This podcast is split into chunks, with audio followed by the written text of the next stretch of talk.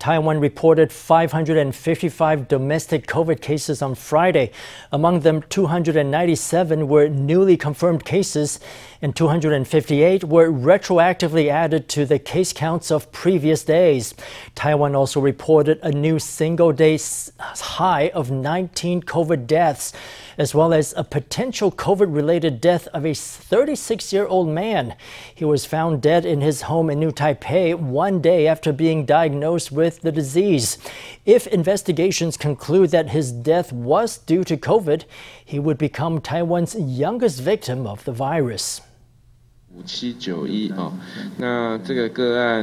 This case, number 5791, lived with his family members who were diagnosed with COVID. Because of their diagnoses, he received a test on May 24th and was diagnosed on May 26th. He's likely to be the youngest COVID death so far.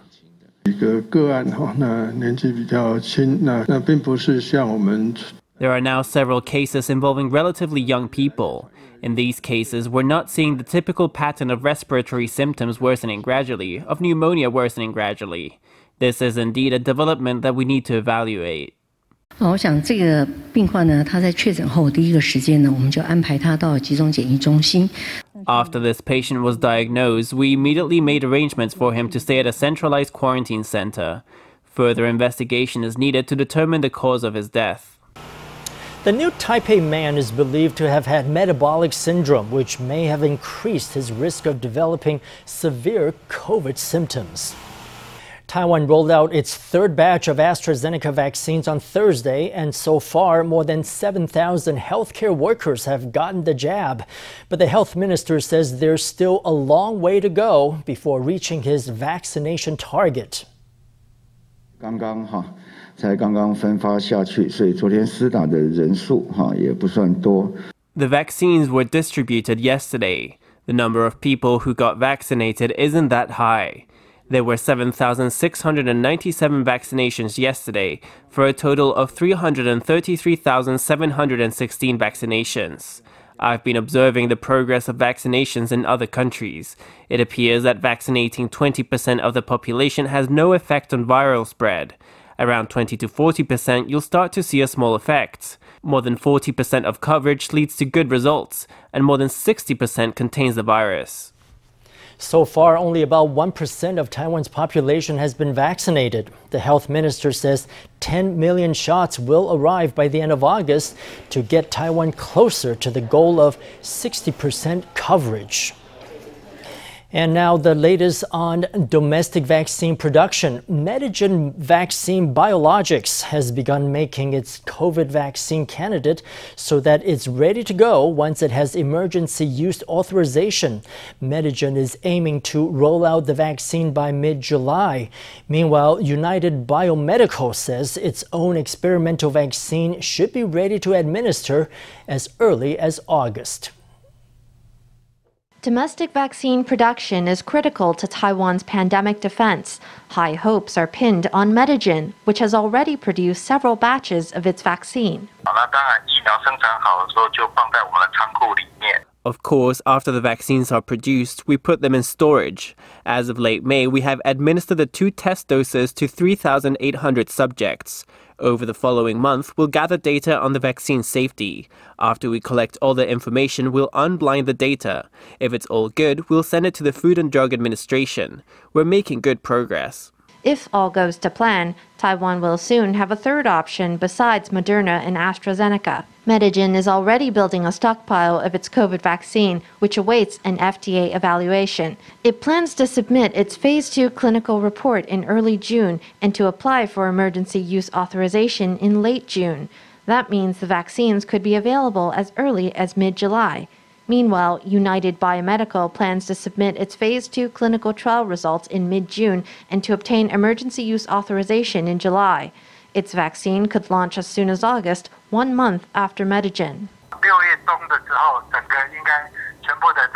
By mid June, all the blood samples from the test subjects should have been sent to Academia Sinica to carry out the relevant antibody tests and assessments.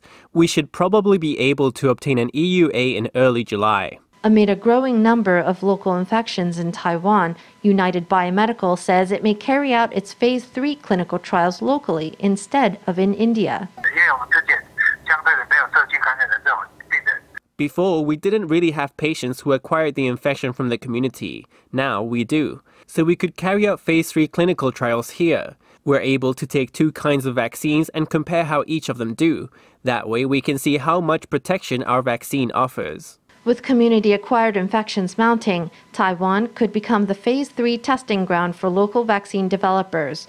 If the vaccines succeed in trial, they'll help protect Taiwan's population and stand a better chance of selling overseas. With case counts continuing to rise, the central government says it will explore the possibility of creating makeshift medical facilities for COVID patients.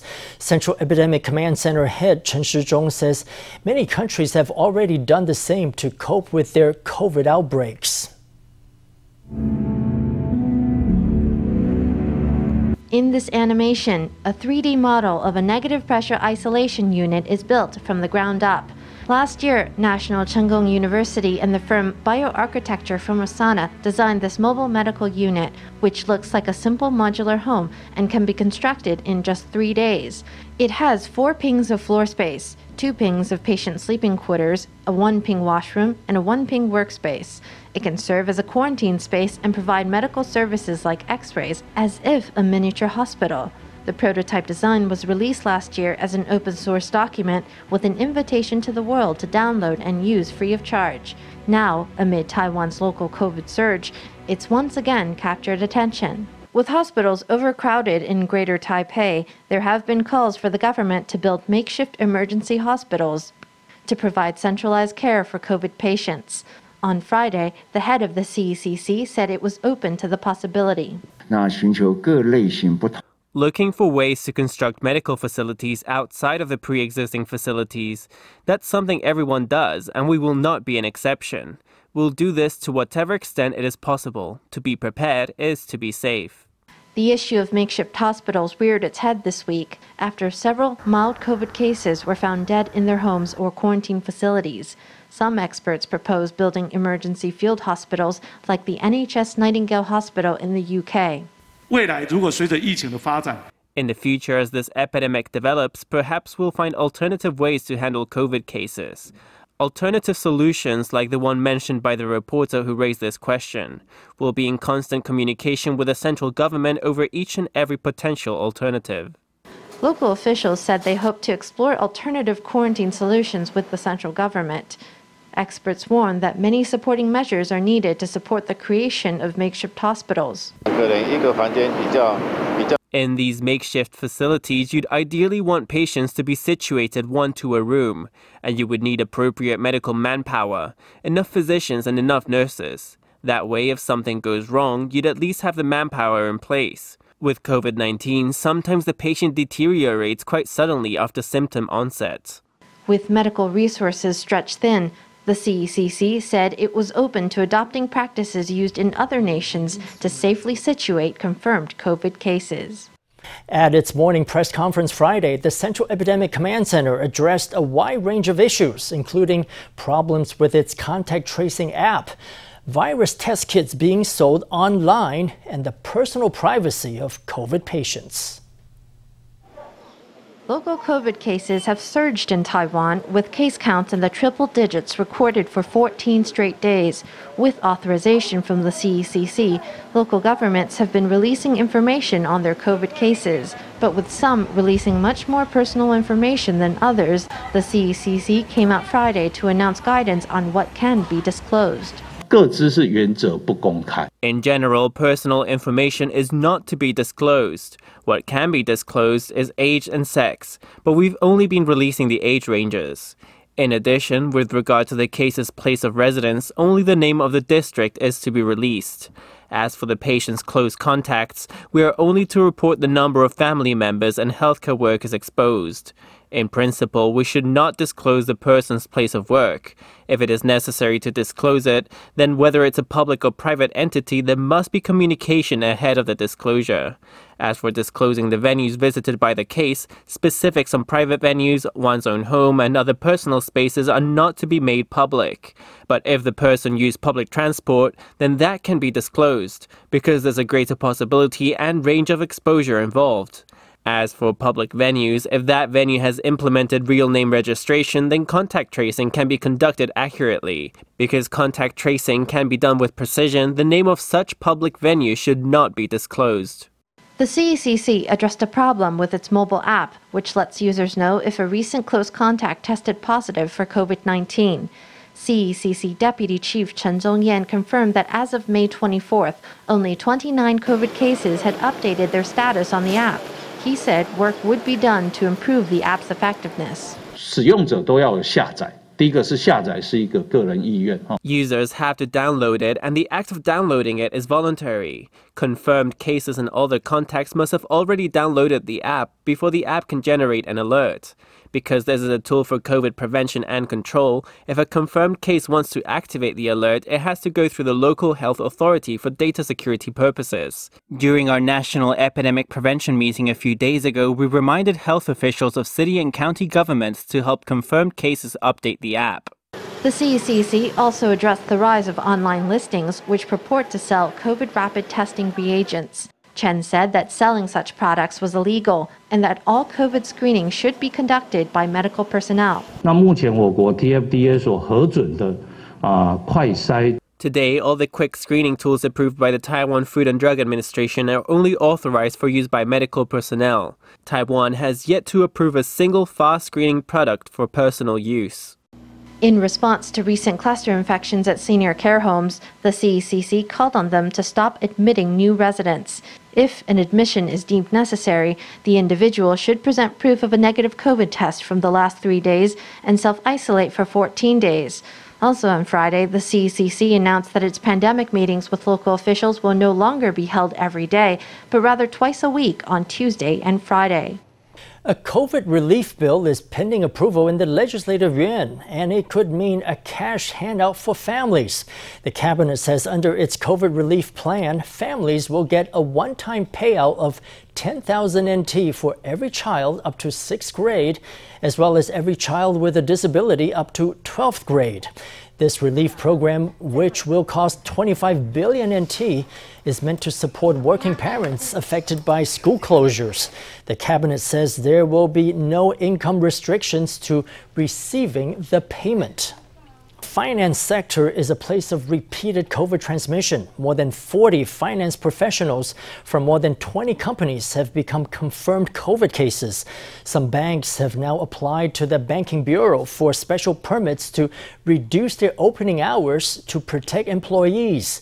If the situation deteriorates, some bank branches in Taipei's Wanhua district might even suspend operations. 国内疫情持续扩大，金融圈确诊 the pandemic continues to grow in Taiwan. There are continuous chains of transmission in the finance sector, and banks are getting more cautious. Some plan to adjust their branch opening times. This branch is almost empty of clients. It's a digital bank that capitalizes on online services and has fewer than 10 brick and mortar branches in Taiwan. Now, opening times have been cut back due to COVID. As it is now, I think it is better to shorten opening times. It's also safer for bank staff. To stop the spread of the virus, banks have applied to the Financial Supervisory Commission to adjust their hours as appropriate. I think closing banks will have too many ramifications. When it is necessary to adjust opening hours, banks can apply to us for permission according to the law. Suspending branches altogether would have too many knock on effects, says the Banking Bureau. But there could be a let up in the form of reduced hours, and a special law could be invoked to allow banks to close in the worst affected hotspot, Wanhua, if things get worse. The finance sector is a locus of virus transmission, with over 40 finance professionals from more than 20 companies infected. Leisure and entertainment venues across Taiwan are suspended as part of the level 3 COVID alert. For many big chain companies, the sudden interruption of income is crippling. It's a struggle to stay afloat for big franchises in sectors such as food and drink, wedding banquets, and fitness. A notice on the door of the gym says temporarily closed. Once popular exercise machines sit cold and silent. As part of the level 3 COVID alert, all big leisure and entertainment facilities must suspend operations. That's pulled the plug on income at this big gym chain, which has 154 branches and 50,000 members nationwide. The pandemic has had a gigantic impact on us. Our membership fees are a main source of income. In this period, we have no income, so we're supporting our branches to negotiate with the landlords and hopefully get rents reduced. This manager revealed her company is renovating its branches to avoid putting employees on unpaid leave. And this wedding planning company is facing hard times too.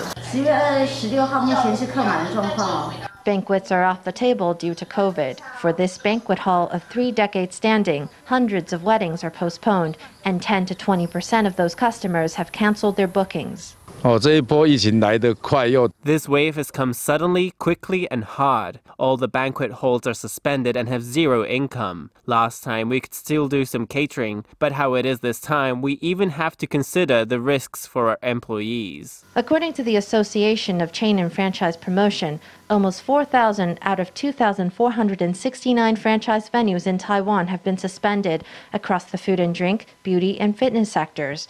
They're banking on the latest bailout bill to help these struggling industries. Restaurants in Taipei and New Taipei have had to shift their operations to focus on takeouts and deliveries amid a ban on dining in that became effective on Monday. Many businesses have been quick to make the switch by launching online ordering platforms and offering discounts on meals to go. Formosa News reporter Stephanie Yang takes us on a tour to see how businesses are coping. Officials have banned all dine-in services in Taipei and New Taipei City in order to curb the spread of the coronavirus. Amid the worsening COVID outbreak, Taipei and New Taipei have banned dining in at all restaurants. Operators have had to adapt to the new reality. At this Malaysian restaurant, operators have pivoted to delivery and takeout. The eatery is trying to keep orders coming with an array of discounted meal sets for two to five people. Since Monday, in response to government regulations, only takeout or delivery has been available. Customers can order delivery through Uber Eats. For takeout, we have launched super value set meals for two to five people in hopes of attracting diners nearby. Yesterday, we counted about 20 delivery and takeout orders. We've got our hours. You're going to put your address in there. And, you know, we've got our appetizer. Meanwhile, this Mexican restaurant has launched an online ordering system on their website that delivers to Taipei and New Taipei. We can do delivery inside Tianmu. Even outside Tianmu, we can do delivery. Let us know how far it is. I mean, if it's, you know, like Taoyuan or something super far, we can still do it, but we're going to have to pay a delivery company and we'll figure out the pricing with that. 我们台北市所有的饮食店、饮料店哦。 Dining in is banned at all food and drink establishments in Taipei, be they restaurants or small eateries operating in night markets, department stores, underground streets, food courts, and so on. They can only offer takeout and delivery services. This is because pulling off your mask to eat and chat, especially when sharing a table, is a very dangerous route of infection. Starting May 24th, diners in Taipei and New Taipei will only be allowed to order food and drinks to go or for delivery. The government hopes the measure can help curb the spread of COVID in the two worst hit areas of Taiwan. Formosa News, Stephanie Yang, Li Qi in Taipei.